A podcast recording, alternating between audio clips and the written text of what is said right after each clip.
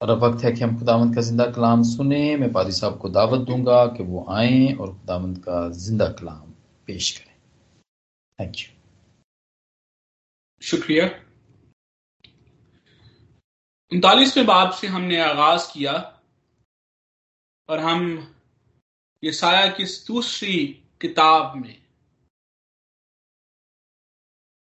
जिसको ये साया की किताब को, जिसको हमने दो बड़े हिस्सों में तकसीम किया पहले हिस्से में जहाँ पर हमने खुदा की अदालत को देखा और दूसरे हिस्से में हम कफारे और नजात को देख रहे हैं। और इस हिस्से में जब हम कफारे की बात कर रहे हैं, रिडम्पशन की बात कर रहे हैं तो ये रिडम्पशन का जो हिस्सा है, आज हम इसके आखिरी हिस्से पर गौर करेंगे और फिर हम एक और फ़ेज़ में दाखिल होंगे जिसमें हम आलमगीर नजात को जो है वो देखेंगे। अगर आप मेरे साथ क्लोजली टेक्स्ट को फॉलो कर रहे हैं मतन को फॉलो कर रहे हैं और जिस तरह से मैंने शुरू में आपसे दरख्वास्त की थी कि आप ज़रूर ये साया की इस किताब को अपनी पर्सनल स्टडी में शामिल करें और टेक्स्ट को पढ़ें। और अगर आप टेक्स्ट पर गौर कर रहे हैं मतन पर गौर कर रहे हैं तो आ, आपने ज़रूर गौर किया होगा कि बयालीसवें बाप से और खास तौर पर बयालीसवें बाप की अठारहवीं आयत से, जहाँ पर खुदा शिकवा करता है इसराइल से अपने खादम से कि वो कुछ नहीं सीखता। और वहाँ से बयालीसवें बाप की अठारहवीं आयत से दो तरह दो तरह की मूवमेंट्स हमें नज़र आती है जब हम बयालीसवें बाप की अठारहवीं आयत से शुरू करते हैं और इस आज के मतन तक पहुँचते हैं तो हमें दो मूवमेंट्स दो तहरीकें यहाँ पर चलती हुई नज़र आती हैं। पहली तहर, तहरीक जिसका आगाज़ बयालीसवें बाप और अठारहवीं आयत से होता है वहाँ पर हमें कैप्टिविटी का ज़िक्र मिलता है। वहाँ पर हमें जिंदानों का ज़िक्र मिलता है। वहाँ पर हमें यह ज़िक्र मिलता है कि इसराइल खुदावंत के लोग जो है वो कैद में है। और फिर हम ये भी हमने गौर किया कि किस किस्म की कैद है।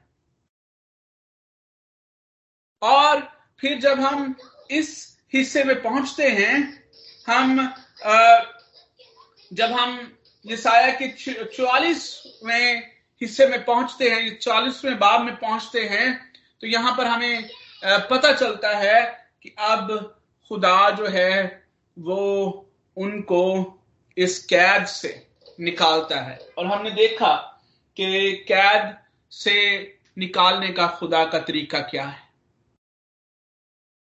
इसके साथ जो दूसरी मूवमेंट है या दूसरी तहरीक है जिसका ज़िक्र हमें इन आयात में मिलता है जो कि आज आपके सामने तलावत हुई, यानी चौतालीसवां बाब, चौवालीसवां बाब और उसकी इक्कीसवीं आयत से लेकर तेईसवीं आयत तक, इसमें खास तौर पर हमें एक बुलाहट नज़र आती है।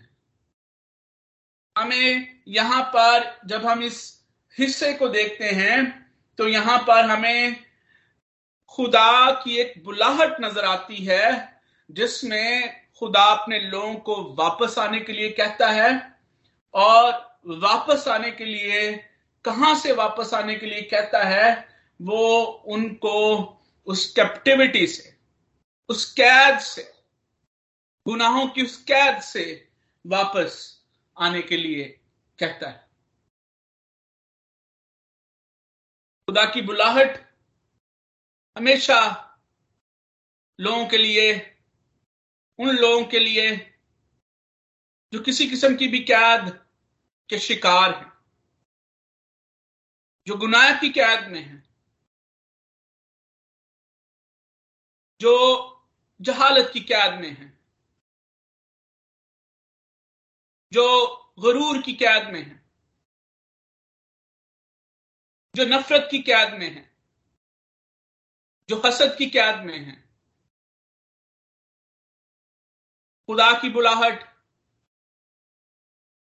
उन तमाम लोगों के लिए हमेशा एक्टिव है और खुदा हमेशा अपने लोगों को वापस आने के लिए कहता है। और जब हम इस, माफ़ कीजिएगा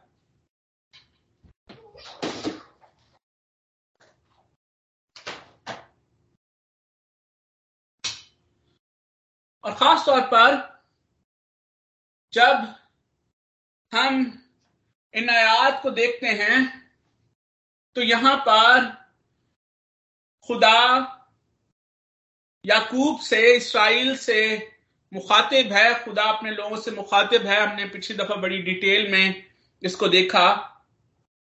और खुदा उनसे ये कह रहा है कि उनको याद रखने की ज़रूरत है।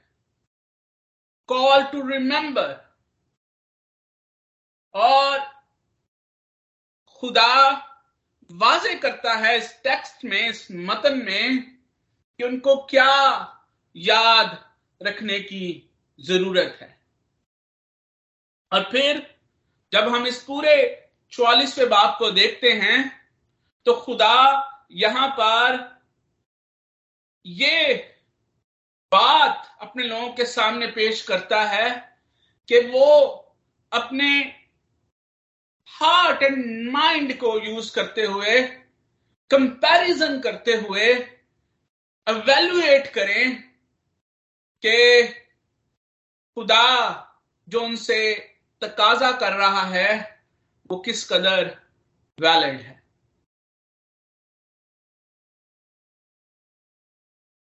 हमने जब चौवालीसवें बाप की नौवीं आयत से लेकर बीसवीं आयत तक को देखा तो वहाँ पर हमने देखा कि जो बुत परस्त हैं, वो अपने लिए बुत बनाने में मगन हैं।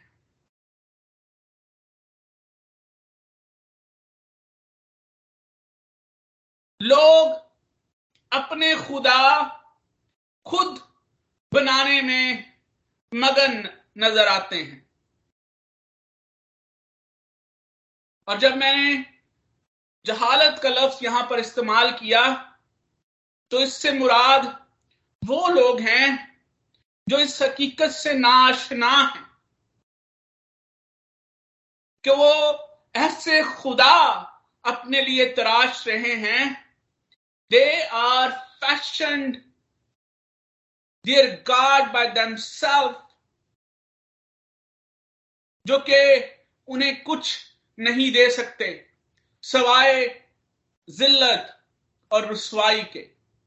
और जब हम इस हिस्से को देखते हैं तो यहाँ पर खुदा एक दफ़ा फिर कहता है।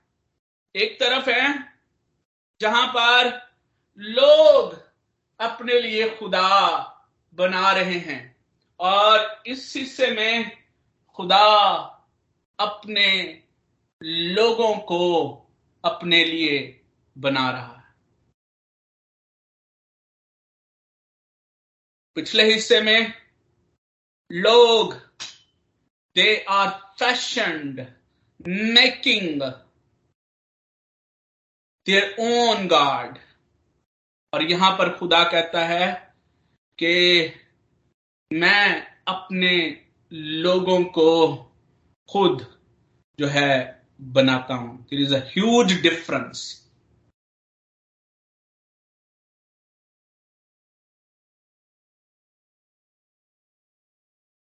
बहुत दफ़ा लोग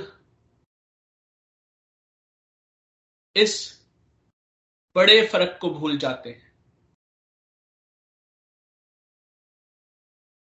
बहुत दफ़ा हम अपने लिए अपनी मर्ज़ी का खुदा बनाने की कोशिश में रहते हैं।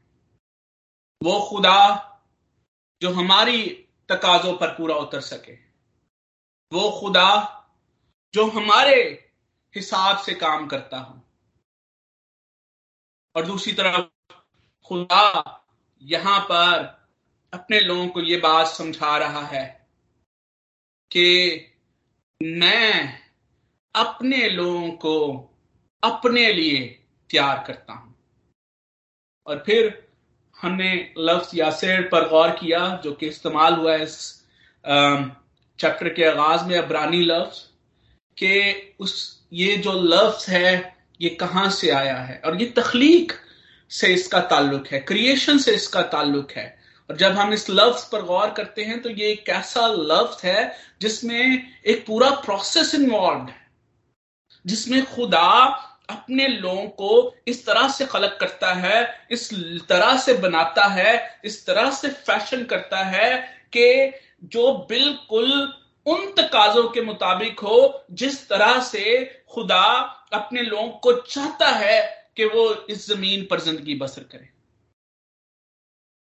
And during that that creation जिस तरह से फ़ैशन का मतलब है कि ऐसे कपड़े पहनना ऐसे जूते पहनना इस तरह से अपनी अपेयरेंस को बनाना कि जो बिल्कुल आ, उस फ़ैशन के तकाजों को पर पूरी उतरती हो इसी तरह से खुदा हमें इस तरह से फॉर्म करता है खुदा हमें इस तरह से डेवलप करता है कि हम इस ज़मीन पर रहते हुए उन तकाजों पर पूरे उतर सके, जो कि खुदा ने हमारे लिए मुकर किए। दैट्स अ डिफरेंस जब आप लोग खुद अपने लिए खुदा बनाने की कोशिश करते हैं, और दूसरी तरफ़ जब लोग अपने आप को खुदामंद के हाथों में देते हैं। और यही बात खुदा ने यर्मिया को भी समझाई। जब वो उसको उसने कहा कि उठ कुम्हार के घर जा। जिस तरह से कुम्हार मट्टी को तरतीब देता है, तश्कील देता है, और जब कभी कहीं से खराब हो जाए, वो बर्तन वैसा तश्कील ना पा रहा हो तो फिर वो दोबारा से उसको तरतीब देता है, दोबारा से उसको तश्कील देता है, ताकि वो उस तरह का बर्तन बन जाए जो मकसद उस बर्तन से पूरा करने के लिए बनाया जा रहा है।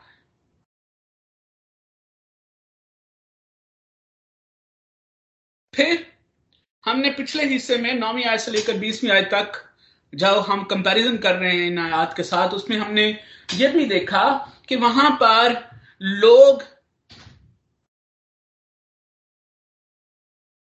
उन खुदाओं की प्रस्तुश कर रहे हैं उनकी खिदमत कर रहे हैं। They are serving idols that came out from woods at stone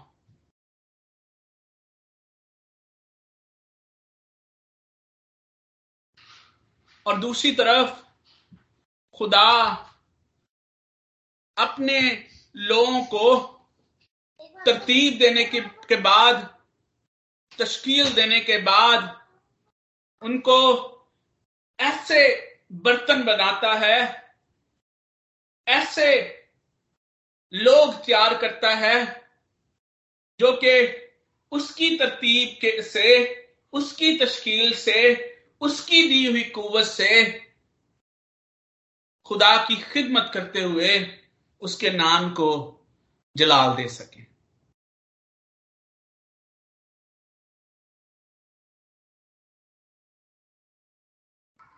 जब हम बतौर खादम खुदा की खिदमत करते हैं तो एक बात हमेशा याद रखने की ज़रूरत है कि खुदा ने हमें इस तौर से तरतीब दिया है, तश्कील दिया है कि हम उन खिदमत के तकाजों को पूरा कर सकें।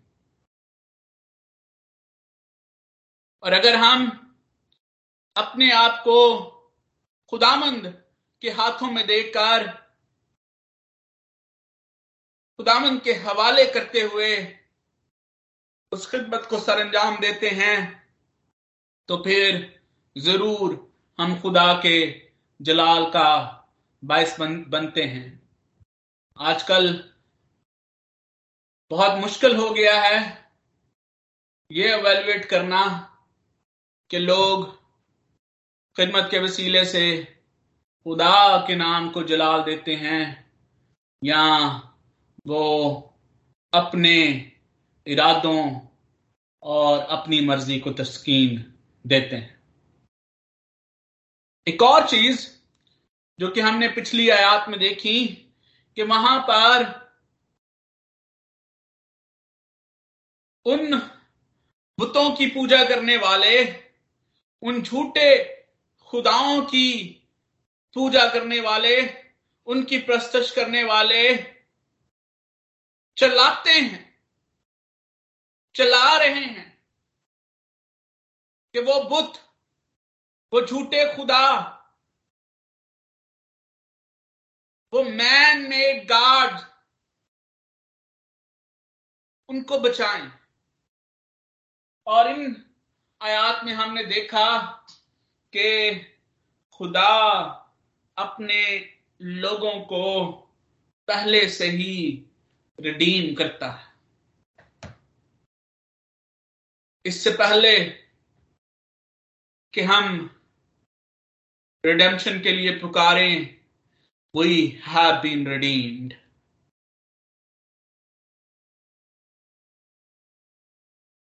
और फिर वो जिन पत्थरों को, जिन दरख्तों को अपने बुत बनाने के लिए इस्तेमाल करते हैं, ये सारी दरख्त, ये सारे पत्थर, ये सारी मखलूकात,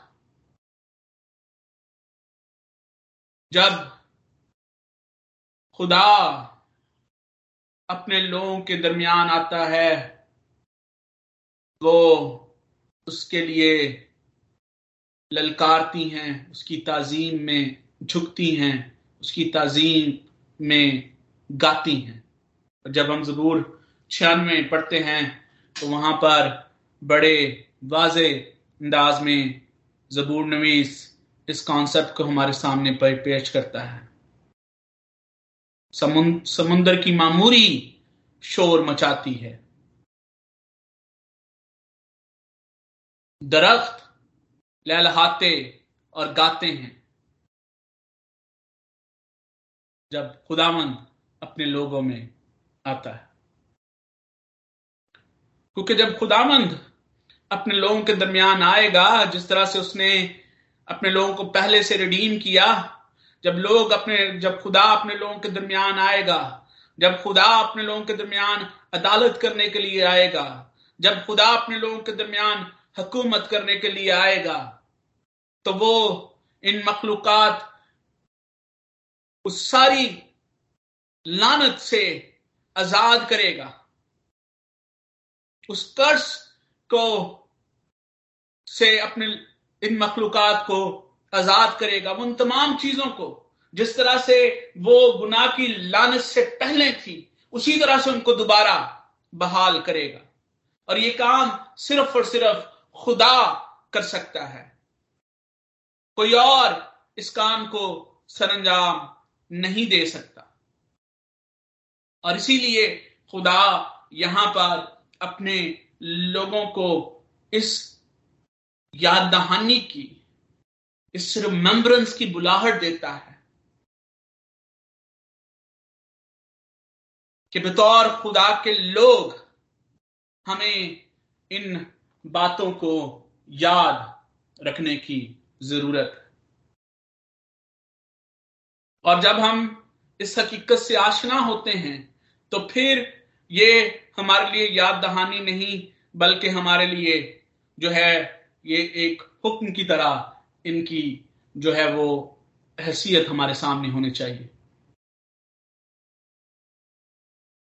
खुदावंद, इस याद दहानी में अपने लोगों को ये भी कहता है कि याद रखें कि ना सिर्फ़ खुदा ने उनको रिडीम किया है, बल्कि खुदा ने उनको, उनके मुस्तकबिल को भी सिक्योर किया है।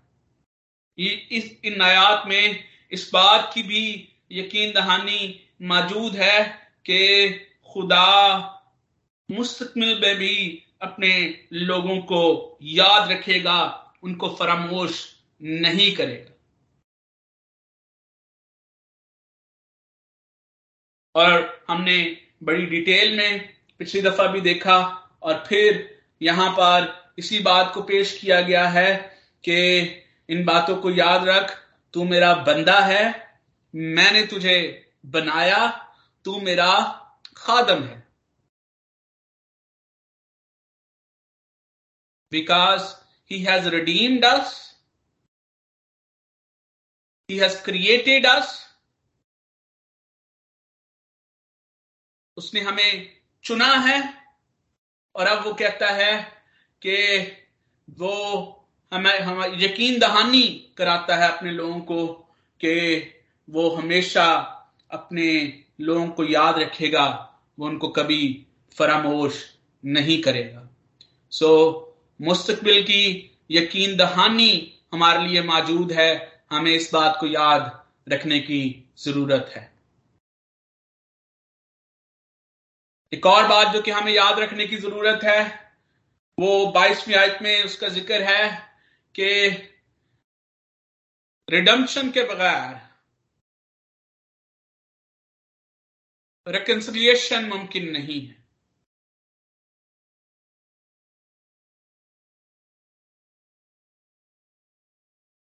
खुदा से मेल मलाप की जो शर्त है,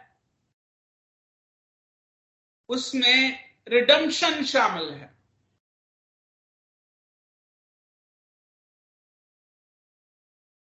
और हमारे लिए बरकत की, फजल की बात यह है कि खुदा ने पहले से ही इसका बंदोबस्त हमारे लिए कर दिया।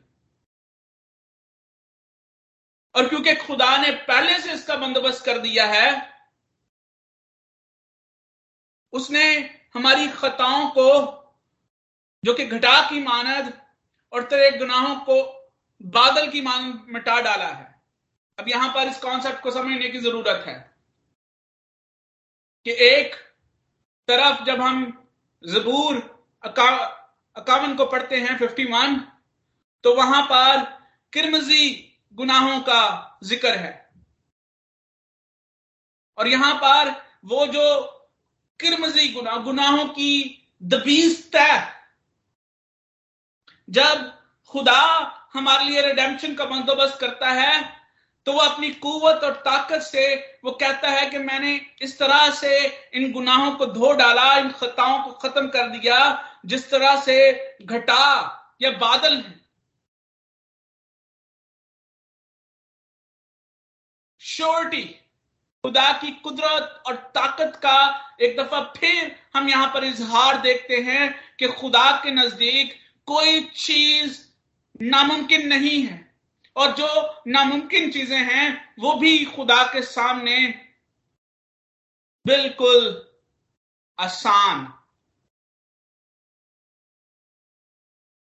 और इसीलिए खुदा यहाँ पर अपने लोगों को एक और चीज़ याद रखने के लिए कहता है कि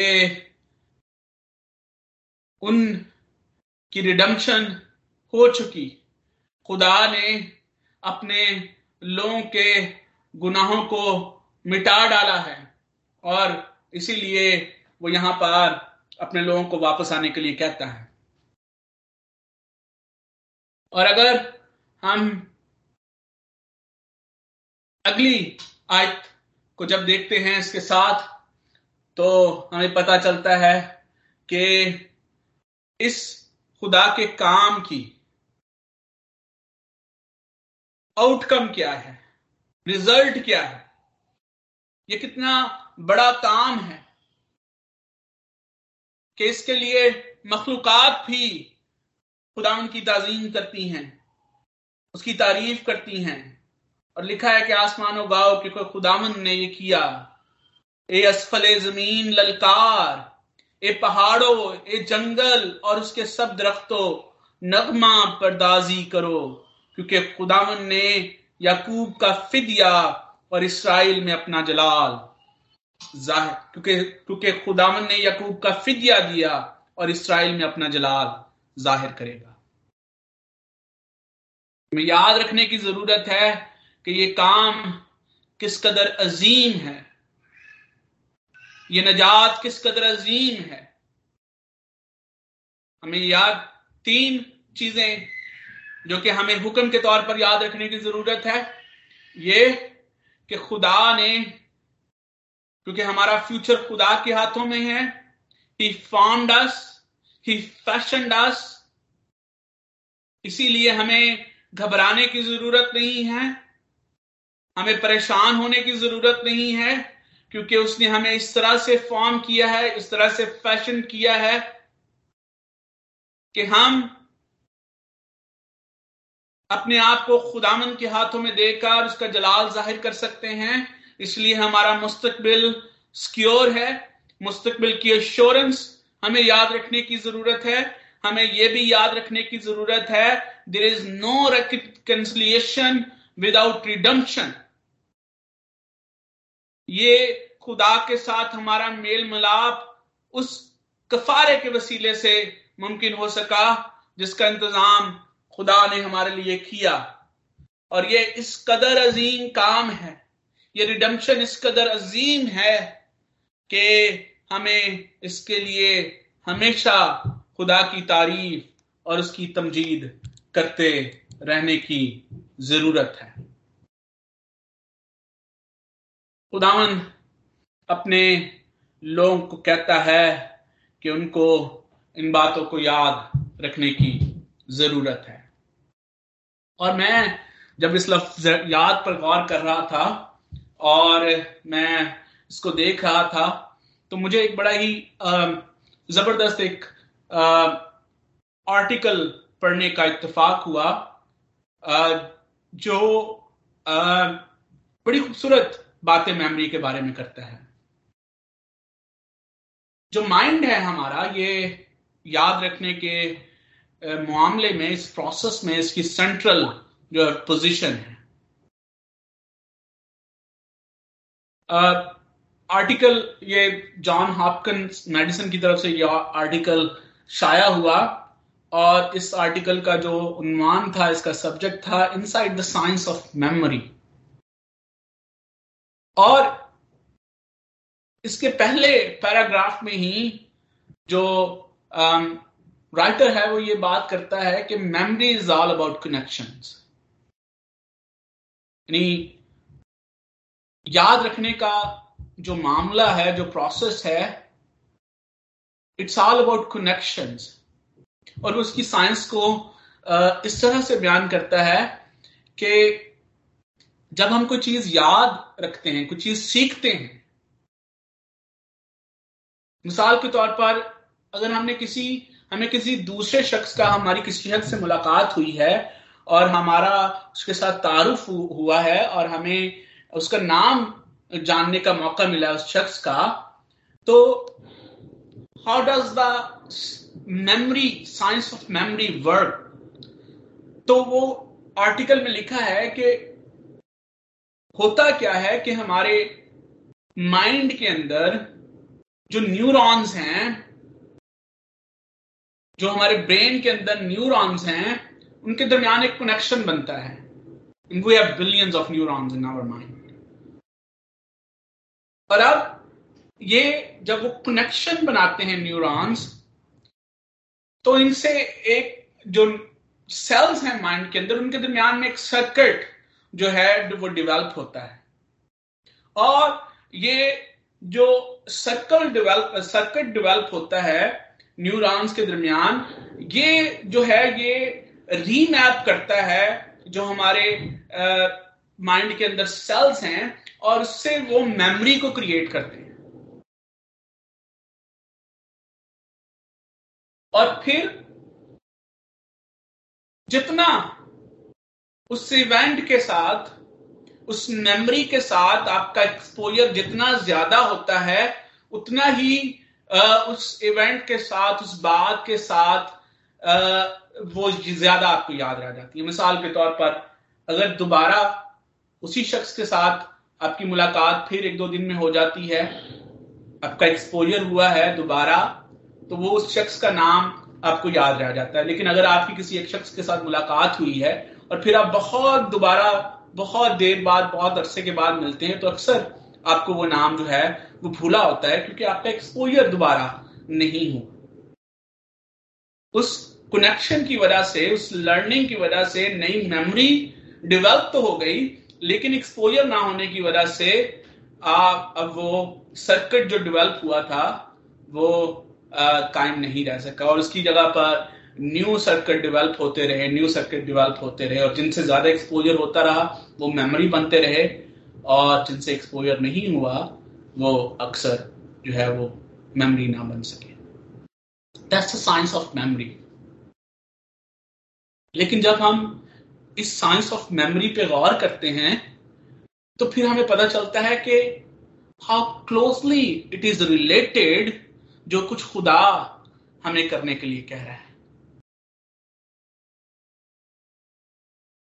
और जब हम इन अबवाब को देखते हैं, इन चैप्टर्स को देखते हैं जिनको हम देख रहे थे और बयालीसवें बाप जहाँ पर सीखने की बात हो रही है, जहाँ पर वो, जहाँ पर खुदा शिकवा करता है इसराइल से कि वो कुछ नहीं सीखता ही wanted them to learn and make it a memory by having a continuous exposure. खुदा हमसे ये तकाजा करता है। कॉल ऑफ़ वर्शिप में ये माफ़ कीजिए कॉल ऑफ़ रिमेम्बरेंस में ये बात शामिल है कि जब हम सीखते हैं, जब हम खुदा के बारे में सीखते हैं, जब हम उसके काम के बारे में सीखते हैं, जब हम ये सीखते हैं कि हमारा खुदा कैसा खुदा है। वो ज़िंदा खुदा है, वो उन बुतों जैसा नहीं है। उसने हमारे लिए क्या काम किया है जब हम उसको अपनी मेमोरी का हिस्सा बनाए बार बार एक्सपोजर की वजह से हम उसको अपनी यादाश्त का हिस्सा बना ले, ऐसी यादाश्त जो कि कभी हमसे जुना, जुदा नहीं होती। God want us to make a personal connection with him through learning learning that fact to God is उसने हमारे लिए क्या किया है कैसा बंदोबस्त खुदा ने हमारे लिए किया He formed us, He developed us, He fashioned us. He redeemed us. और फिर उसने हमें अपने हमें अपने, अपनी खिदमत के लिए चुना, अपने खादम होने के लिए चुना। और फिर जब हम इन बातों को देखते हैं तो फिर हमें इस बात का, हमें इस बात की समझ आती है कि that call to return is not a request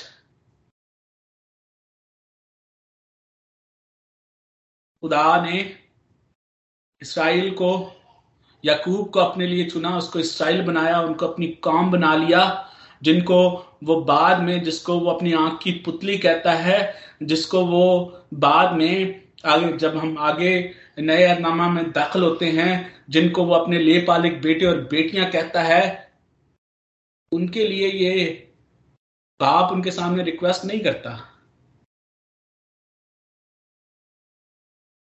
बाप को रिक्वेस्ट करने की ज़रूरत नहीं है। बाप याद दहानी करवाता है। बाप हुक्म देता है। जिस तरह से मैंने पहले अर्ज़ किया आपके सामने कि जब हम इस हकीकत को समझते हैं तो फिर ये हमारे लिए एक हुक्म बन बन जाता है। Then you will understand return is not invitation but a command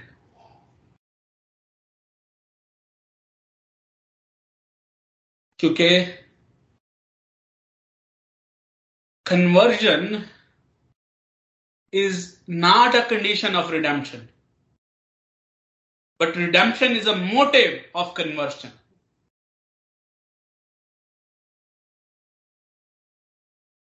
खुदा ये नहीं कहता कि वापस आओ, फिर मैं तुम्हें निजात बख्शूँगा। मैंने तुम्हें निजात बख्शी है। You need to accept it उसने पहले से निजात का बंदोबस्त कर दिया उसने पहले से हमें इस तरह से तश्कील कर दिया अब सिर्फ़ हमें खुदा की तरफ़ आने की और उस निजात को कबूल करने की और जिस तरह से खुदा ने हमारे लिए इंतज़ाम किया है, उसको कबूल करने की ज़रूरत है। खुदा इस कलाम के वसीले से आप सबको कसरत के साथ बरकत बख्शे। आमीन।